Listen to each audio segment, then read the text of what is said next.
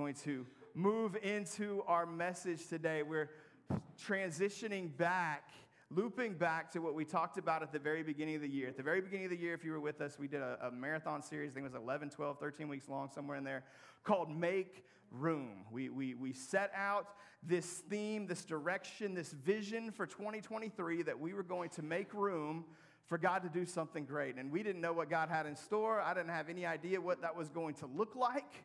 But it just felt like, hey, this was the direction God is taking our church. We need to start making some room. Uh, and so today, as we wrap up uh, our final non-Christmas message of the year, or actually, actually not, because we will have a, a, New Year's Eve message, uh, but m- my final non-Christmas message of the year. Uh, by the way, I'll just give that nugget. Hunter Land is going to be speaking on New Year's Eve, his first message for our church. So we'll give a little plug, a little teaser. Not going out of town. I will be here, but, but giving him, making room uh, for God to use a new gift and a, and a new voice uh, in a new way. And so I'm really excited to see what God does with that. But if you got your Bible, grab it, turn to Isaiah 43. Um, I got to be a little bit quick today because we got to leave room for what we're doing at the end of service uh, as we make this announcement and, and pray over some things. But in Isaiah 43, it says this it says, But now, this is what the Lord says. It says, He who created you, Jacob, Jacob other name is Israel. So he's speaking to Israel, but he's calling to the people of Israel, but he's calling them Jacob. He who created you, Jacob, he who formed you, Israel, do not fear, for I have redeemed you. I have summoned you by name. You are mine.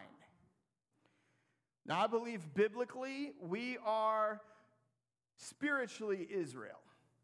The, the promises to Israel, the things that were spoken to Israel, have been applied to the church. The church has been what Romans says we've been grafted in. So, so when you see promises for Israel, they're promises for us. Uh, they're truths for us. So he says, I've called you, I summoned you by name, you are mine. Verse 2 When you pass through the waters, I will be with you. When you pass through the rivers, they will not sweep over you. When you walk through the fire, you will not be burned, the flames will not set you ablaze. Now, what is happening here in Isaiah? God's people are about to experience judgment. They are about to be carried away from their homeland, from Jerusalem, into captivity. This is about to be start the period of what we call the exile. So Isaiah is prophesying about God's judgment that is coming for his people. They're going to be gone for 70 years. 70 years of captivity, 70 years of exile. And the exile really kind of the low point of the Old Testament. It's the most discouraging, most depressing, most difficult season, and yet it's one of my absolute favorite seasons to read about. Because it's in the exile that God does some crazy cool stuff. We see stuff that we just sang about Daniel in the lion's den. We see Shadrach, Meshach, and Abednego. Now, notice what it just said here in Isaiah. I don't think this is coincidental or accidental at all. As God's people are getting ready to be carried into captivity, God says to them, When you walk through the fire, you will not be burned. I don't think Shadrach, Meshach, and Abednego just stood on a generic general faith that God would be with them. I think they stood on the promise of Isaiah 43 2. When they looked at that fiery furnace, they said, This is it. This is what God was talking about through Isaiah. We can be confident that we will not be burned. Now, the beautiful thing is, they said, even if, even if we missed it, even if we're wrong, even if we misinterpreted this, we're not bowing down. We're, we're not surrendering. We're not going to lower ourselves to worship anything other than the Most High. But they stood on the promise. What God had already spoken. We are not going to be burned. It's in the period of exile that we have the entire story of Esther going before the king and, and risking her own life to save the people as a type, a representative of Jesus who would come after her. We see some really cool things in the exile. And one of my favorite uh, books of the Bible is Nehemiah. Nehemiah is when they, they come back and they're rebuilding the city, rebuilding the walls. Ezra, they come back first and they rebuild the temple. They build the temple before anything else. So, in the exile, what's going to happen is Nebuchadnezzar is going to ransack, the Babylonians are going to ransack Jerusalem, and they're going to destroy the temple. And it was the temple's destruction that was the most difficult for the Jews to, to accept because the temple was where God's presence dwelt. The temple was where they worshiped. It's hard for us to really fathom how significant this was because we, we can worship anywhere. We don't have to worship here. God, God doesn't live in this room. Let me rephrase that. God doesn't just live in this room. Yes, God lives in this room, but, but He doesn't live so much in places now as He lives in people, right? And, and so the best way that we can even like sort of fathom what they went through is, you know, COVID hit, and, and we took 13 weeks where we didn't meet in this room. We, we tried to do church online, and it was miserable, and it was awful, and we'll never do it again uh, that way. Uh, it, it was terrible. I hated it, but 13 weeks where we were separated that seemed like a long time because people went through 70 years. That's generations. That's literally the, the vast, vast majority of them never returned, never came home. They died in captivity. Uh, Ezra actually talks about a few of the oldest people who, when they started to rebuild the temple, they wept as the foundations were rebuilt because they remembered. Like from childhood, they remembered. So there was a small fragment who, who had that connection, but the vast majority of them had never seen it. They never, they never experienced it. They didn't even know what it was like. 70 years is a long time to be in exile. And so here Isaiah is prophesying about this season of exile, about what they're about to experience, about what they're going through. We're going to skip down to verse 14 for the sake of time. He says this He says, This is what the Lord says, your Redeemer, the Holy One of Israel, for your sake. Everybody say, for your sake. Even in judgment, even in sending them out, even in punishing his people for violating repeatedly. And this wasn't like one violation of the covenant. God gave them chance after chance after chance after chance, all the way back to the book of Judges, all the way through Second Chronicles when Nebuchadnezzar ransacks Jerusalem in, verse, in chapter 25. Man, he's giving second chance after second chance after third chance after 52nd chance. Finally, God says, okay, You've given me no choice. I got to get your attention one way or the other. But even in this, he says, For your sake, I will send to Babylon and bring down as fugitives all the Babylonians. So he says, The Babylonians are going to take you over. They're going to take you into captivity, but don't worry, I'm still going to judge them. I'm still going to defend you. I'm still going to cause them to, to, to, I'm going to bring destruction to those who hurt my people. He's promising this even at the beginning. He says, In the ships in which they took pride. Verse 15, I am the Lord, your Holy One Israel's creator, your king. This is what the Lord says He who made a way through the sea, a path through the mighty waters, verse 17, who drove out, or who drew out the chariots and horses, the army and reinforcements together, and there they lay, never to rise again, extinguished, snuffed out like a wick. Then he says this, verse 18. I want you to see this. Forget the former things. Everybody say, forget. Forget the former things. Do not dwell on the past. They're about to go in a season where the present ain't real pretty. Where the present doesn't just seem to offer a whole lot to be joyful about. And as they're heading into that season, God says, Don't get stuck on the glory days. Don't get stuck reminiscing about the good old days when we were back in Jerusalem and we could worship and travel freely and do all these things. He says, Don't get stuck looking back. Why? Because verse 19, he says, See, I am doing a new thing. Even in the judgment, even in the captivity, even in the worst season of Israel's history, God says, I got something for you, baby. I am not done with you. I have not forgotten you. I have not abandoned you. Right around this same time, Jeremiah is going to prophesy, and he's going to say these famous words, right? That, that, that, that I, I have plans for you, plans to prosper you, and plans not to harm you, plans to give you hope, plans to give you a future. Why? Because I'm doing a new thing. He says, Now it springs up. Do you not perceive it? I am making a way in the wilderness and streams in the wasteland. This is a usually like a New Year's passage, right? We're making resolutions. We're believing God for something new. I believe God can do new things even in an old year. God can do new things even in an old person, right? It doesn't have to be new things in new people. It doesn't have to be new. This is new things in old Israel. Israel been around for a while. Jerusalem had been around for a while. The Jews had been around for a while. But God had a new thing for his people. He was not done for them yet. So, what I want to talk to you about today is I want to challenge you to make room for something new. Make room for something new. I want to challenge you and encourage you to consider the possibility that God ain't done with you yet. To consider the possibility that God is not content with the place that you are right now. Not that He's not celebrating the progress, not that He's not proud of the growth, not that He's forgotten who you used to be and He can't see who you've grown to be, man. He's celebrating it, but I don't think He's done yet.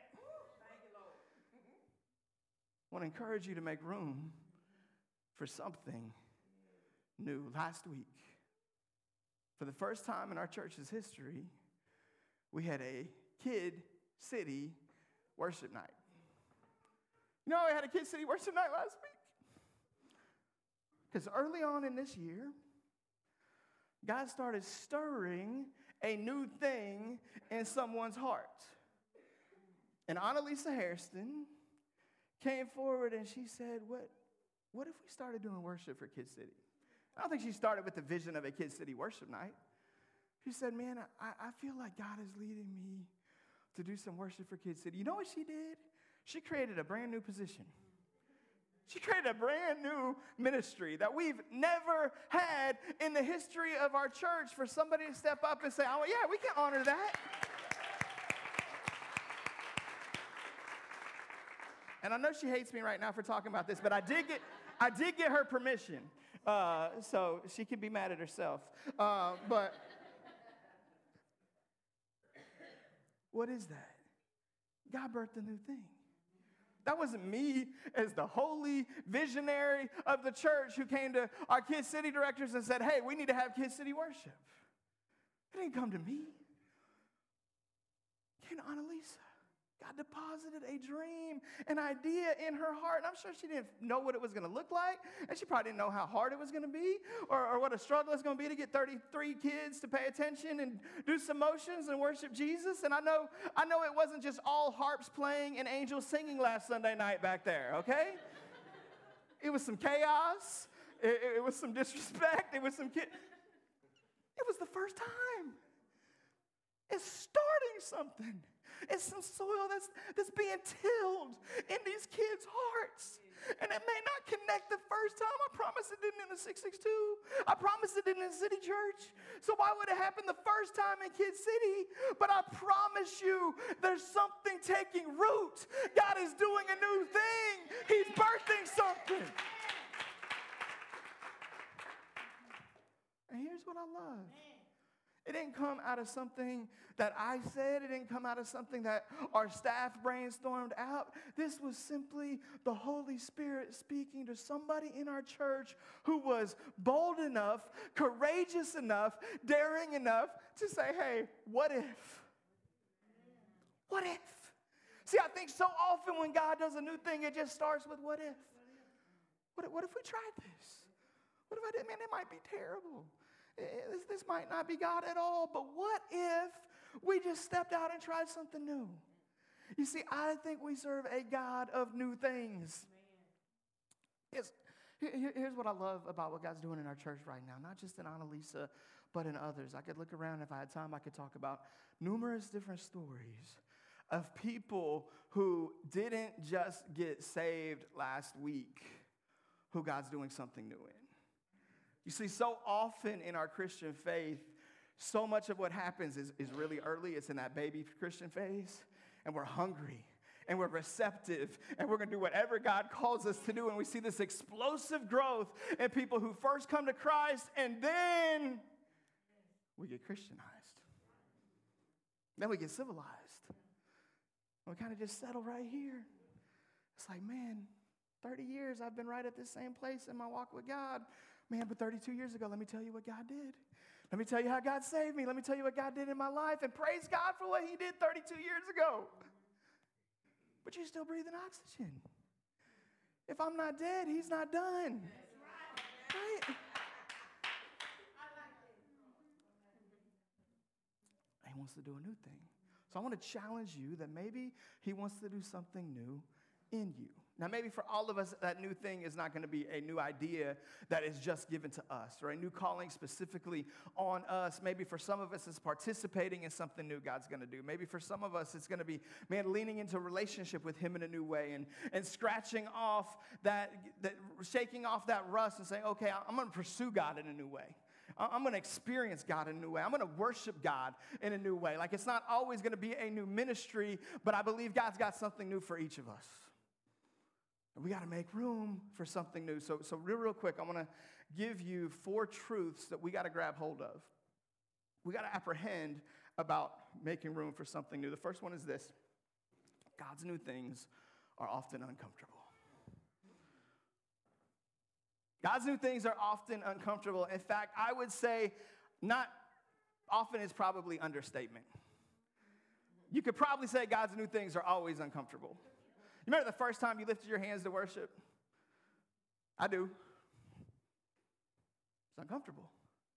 What do I do with these things? Did I, did I put on enough deodorant? Right? Like, what, what am I doing?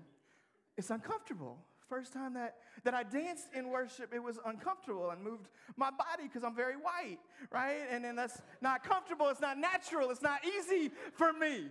So God's new things are often uncomfortable. The first time that I stood on a stage and spoke to people, man, my face turned bright red.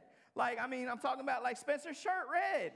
Uh, now I turn red just because, you know, I'm not in great shape and it's hot and I sweat, but, but not because I'm embarrassed, not because I'm afraid of the people.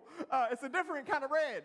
Uh, new things are often uncomfortable, usually uncomfortable. The first time you fasted, how long did you make it? Two hours? I made, I made it two and a half days on my first Daniel fast, ended it in tears. Now I do a 21 day Daniel fast. Every year. Every year, I, I was talking to a couple of people about the Daniel fast this year, or uh, this week, talking about the, the fast coming up in January. And, and what I told them is this I said, I'm so excited for the Daniel fast because we're at a better place as a church spiritually going into the fast than we've ever been. We're always in a good place coming out of the fast. But what happens when we go into the fast in a good place? What happens when we don't got to spend 21 days getting rid of all the junk and fixing all the stuff and we're already somewhere? What can God do through that? I'm ready to find out. God's new things are often uncomfortable. If you missed last week, Pastor Keith Kirkwood came and shared such an awesome message about transitioning to destiny. And I love his heart and Miss Gladys's heart. And he, he said a lot of really cool things. One thing he said this, is he said, You can't drink grapes. You can't drink grapes. In other words, if there's going to be wine, the grapes got to be crushed. God's people going into exile was crushing, it was devastating. It was awful for them, but it was in this devastating season, in this difficult season, in this season that none of them would have signed up for. None of them would have chosen. None of them would have volunteered and said, Yeah, let's do this. That God did a new thing in them, that God birthed so much in his people, that God gave so much messianic prophecy to tell us about the Savior who was to come. God did incredible things in the difficult, uncomfortable season. And so we're just going to have to accept the fact if we're going to do something new, if we're going to experience something from God that we haven't experienced yet, it's not always going to be comfortable. In fact, most of the times it won't be. Second truth we got to apprehend and grab hold of is God does new things for my good and for his glory. Why does God want to do something new in you? Because he's got something for you. He wants to use you to bring glory to his son. Look again at Isaiah 43, verse 14. It says, This is what the Lord says Your Redeemer, the Holy One of Israel, for your sake. For your sake. Annalisa, I don't know what God's doing in you, but I know He's for you. I know He's called you to this season for something, not just for those kids, and not just for God's glory, and not just for Kid City, and not just for Justin and Megan. He's got something for you in this. I promise He does. And I can't wait to see when you get on the back end of it and you can say, hey, here's how I grew. Here's what I learned. Here's what God showed me. Here's what God did in me. I bet you've already got examples of that. But I promise there's more to come because God does new things for my good and His glory. Number, let's go, go ahead and skip down to number three for me just for time's sake. We're going to keep moving. Number three is this um, get down here. You can't take hold of the new while holding on to the past. You can't take hold of the new and hold on to the past. I think one of the hardest things about new things is letting go of old things. It's not easy. I'm a sentimental old dude. I love the past.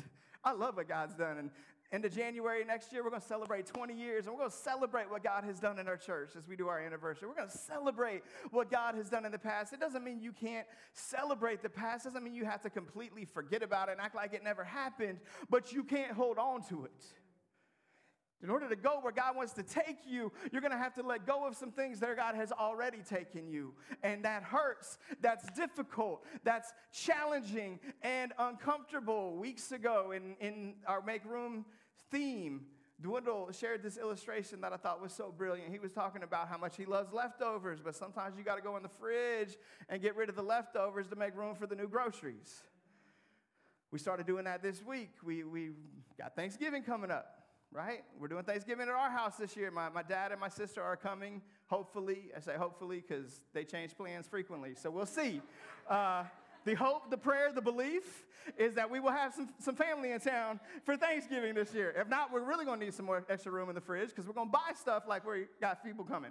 Um, we gotta get rid of some old leftovers to make room for some new stuff, right? Like that's just part of the process. We get it on that level. Sometimes God has to move us into something new by removing something old. And that old stuff that He removes, I'm, I'm not good at that. I don't like the old stuff leaving. I enjoyed the old stuff. I enjoyed the old friendships. I enjoyed the old relationships. I enjoyed the old season. I was grateful for the old season, and I'm still grateful for the old season. But I want what God has for me today, not just what He had for me yesterday. I want what He has for me tomorrow, not just what He had for me last week. And the only way I can grab hold of the new thing He has is by trusting Him enough to release the old thing when He tells me to. Sometimes we just gotta let go. Isaiah 43 puts it this way. Verse 18, I don't love this verse, but it says this it says, Forget the former things do not dwell on the past. When he says forget, I, I, don't think he means literally like you don't have any more recollection or memory of it. He's just saying it can't have that place in your heart anymore. It can't have that place of significance where that's the most important thing. If you're gonna go where I'm taking you, you're gonna have to trust me that I've got a new season, a better season, a greater season, and that's gonna mean there's a season of release from the old stuff So he says, forget the past. Don't dwell on it. Don't dwell on those former things. Let them go. I can be guilty of dwelling on the past. And yet I look around and my God is doing a new thing. My God is doing something.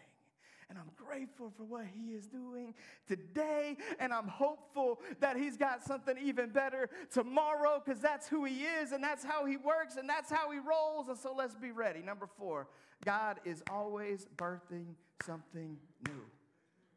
Always birthing something new. Even in captivity, even in exile, even in judgment, even in punishment, even in the season where it seems like God has rejected them and turned against them and given up on them, even in that season, God was birthing something new. I don't think we're in a season of judgment. I don't think we're in a season of captivity. I'm grateful for that. I think we're in a good season. So, if God has something new for them, even in judgment and captivity, how much more does God have something new for us in a good season? In a season where He's already popping some things off and making some things happen, and we're seeing God move in great ways. He's always birthing something new. Verse 19 says it famously, it says, See. The other translations, many of them say, Behold. I like the behold there. I won't say behold in my daily conversation, but it preaches, right? behold. I am doing a new thing. Now it springs up. Do you not perceive? It is happening. If you don't perceive it, if you don't sense it yet, if you haven't realized it yet, God is saying, open your eyes, take a look around. I got something for you. I'm doing something right now. Don't you see it? Behold, behold, what an awesome truth that God has for us. He is always birthing something new. I want to share with you a few more passages of scripture. If you'll jump to the book of Haggai, I don't know if I've ever preached out of Haggai. I want to preach out of Haggai for maybe the first time. Haggai chapter 2, this is in exile. This is God speaking to a prophet and through a prophet as they're actually getting ready to go back to Jerusalem and begin to rebuild. This is what the Lord Almighty says. In a little while, everybody say in a little while. I will once more shake the heavens and the earth the sea and the dry land, if I would have known what I was doing, this would have popped into our Unshakable series. We would have already preached Haggai, but, but we're a little late, but we're getting there.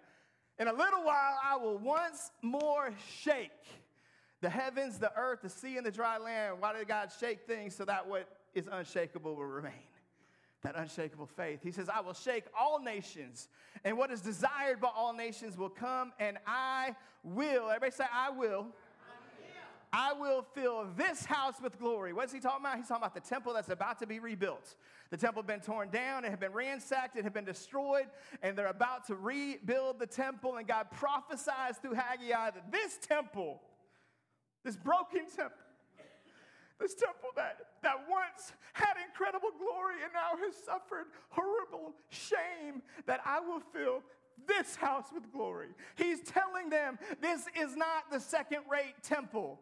This is not just the, man, the replacement temple is the best that we could do. I got a plan for this temple. I'm going to fill this temple with glory. Don't you think that what I did before is greater than what I'm about to do? Dude, I did before was awesome. It was incredible. I showed great things, but I'm not tapped out. I'm not out of ideas. I'm not out of power. I'm going to fill it with my glory.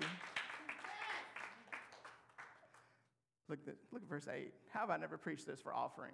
He says, The silver is mine and the gold is mine, declares the Lord. They didn't know how they were going to find enough resources to put the temple back together. The, temp- the first temple was glorious, it was spectacular, it was filled with precious metals. He said, Quit stressing about that. I got the silver and I got the gold. I got this taken care of. It is all in my resource, in my power. He said, I made the silver and I made the gold. And you think I don't have enough for my house? You don't think I have enough for my people?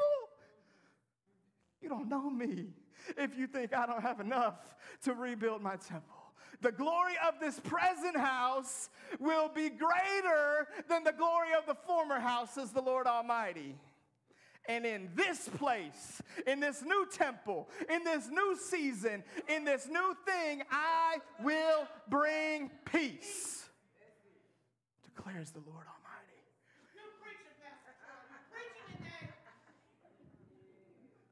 I need about half of y'all to come back for second service. All right. So for real, new thing. what's a practical new thing? I need about five families to commit. We're, going to start attending second service because we have maxed out first service and we have not maxed out second service. We can't just go add a third one because we need to fill up second service. So, so, so God's going to move on some of your hearts to do something uncomfortable and start just changing up your schedule. Okay? We're gonna get. We, I'm, I'm gonna just be on the toes today. Uh, that was gonna come later, but she said that, and it just opened the door. So. just be ready. Just, just be open. If God, if, that's the new season, if that's the new thing, that might not seem like that big of a deal, but I promise it would be a huge asset to our, to our church, to, to, to our, our second service, to those who do faithfully come to second service. It would energize them, man, to have more people coming with them and worshiping with them and bringing the, the, the energy that y'all bring. It would do so much for them. Come on. Amen. I want to show you super fast this prophecy being fulfilled. He says the, the, the glory of the present house will be greater than the glory of the former house. It doesn't seem possible. They don't have the resources, they don't have the power, they're not even in control. They're, they're now under the authorization of a pagan king to go rebuild this temple. It doesn't make sense that how could this temple be greater than that temple when we had everything, when we were in control, when, when you ruled and reigned? How could it be possible? I want to show you how it happens. Second Chronicles 5, let's go see the glory of the first temple first. So what are we comparing to? Second Chronicles chapter 5, as they dedicate the temple, it says this, it says, the trumpeters and musicians joined in unison to give a praise and thanks to the Lord. Accompanied by trumpets, cymbals, and other instruments, the singers raised their voices in praise to the Lord, and they sang this He is good. His love endures forever. Over and over. God is good. His love endures forever. He is good. The love endures, his love endures forever. Then the temple of the Lord was filled with the cloud. Word cloud is the glory. It's the physical presence of God.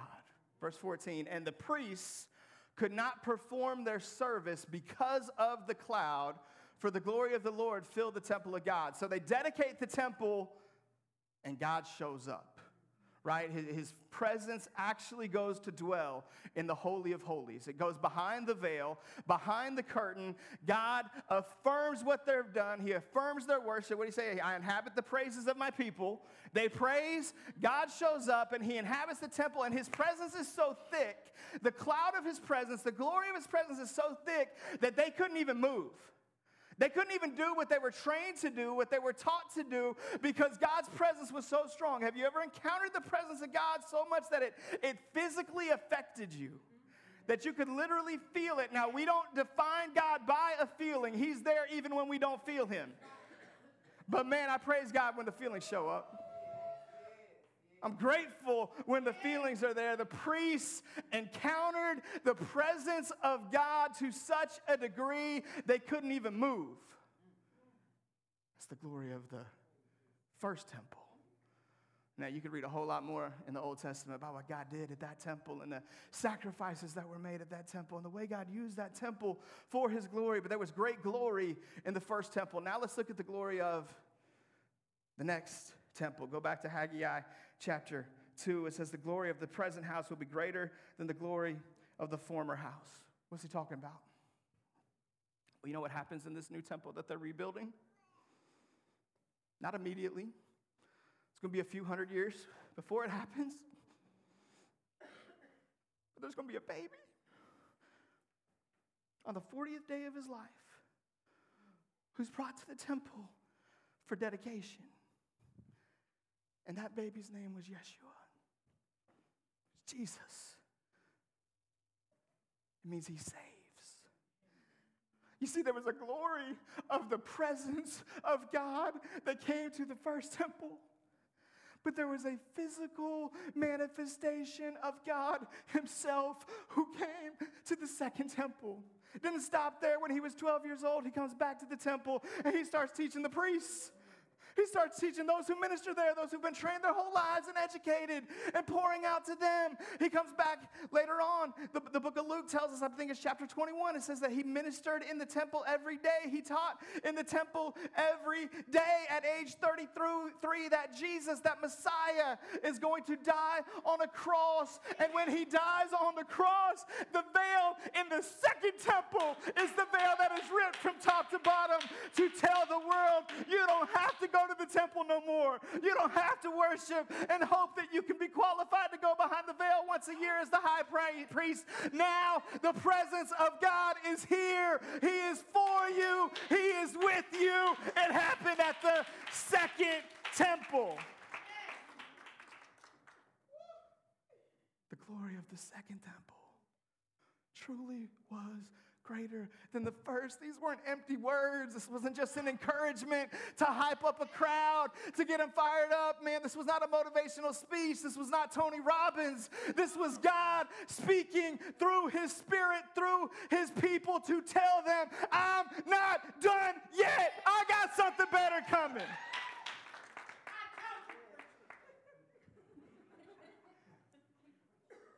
Y'all made me preach better for real. Come back to second service, help me out. All right, we're going to park it right there. I got more, but, but I've already gone too long.